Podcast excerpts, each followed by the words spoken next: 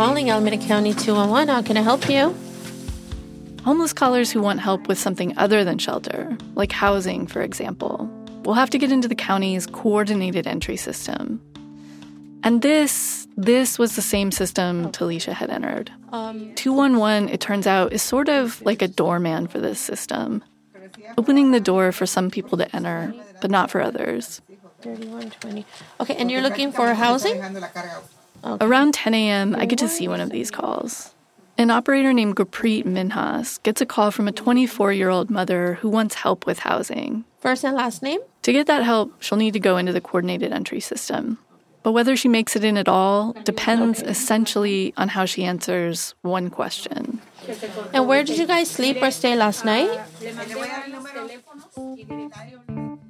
Gurpreet is screening this caller to determine if she meets the definition of literal homelessness, according to the Department of Housing and Urban Development, and by extension, Alameda County. That's the actual term they use literal homelessness.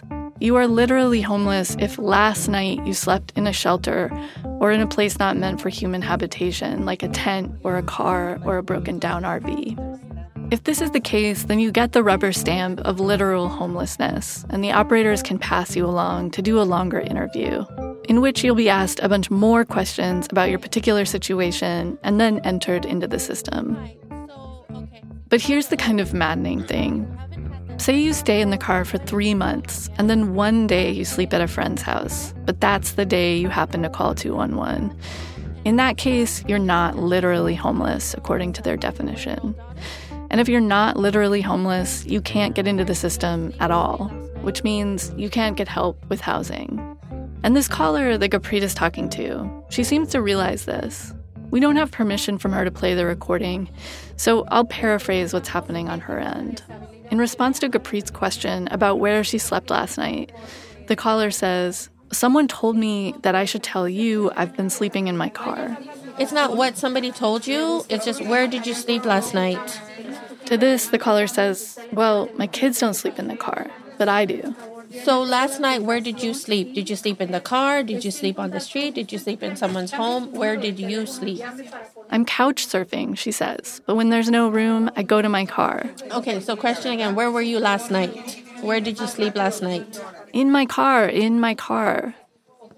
Okay. How long have you been sleeping in your car? Now the caller sighs. Finally, she says, I feel like you guys want a straightforward answer, but I can't give you one. It's pretty simple questions, ma'am, and this caller's situation is complicated and in flux, but Gurpreet needs to check a box. Give me one second. I'm going to put you on hold and I'll see if I can get them on the other line, okay? Gurpreet does forward her on, even though it feels unclear to her whether the woman fulfills the criteria or not. The longer interview might reveal that she doesn't meet the definition of literal homelessness after all. She wants to say she's literally homeless, but I think she's actually been staying at a friend's house where she's going to end up saying that.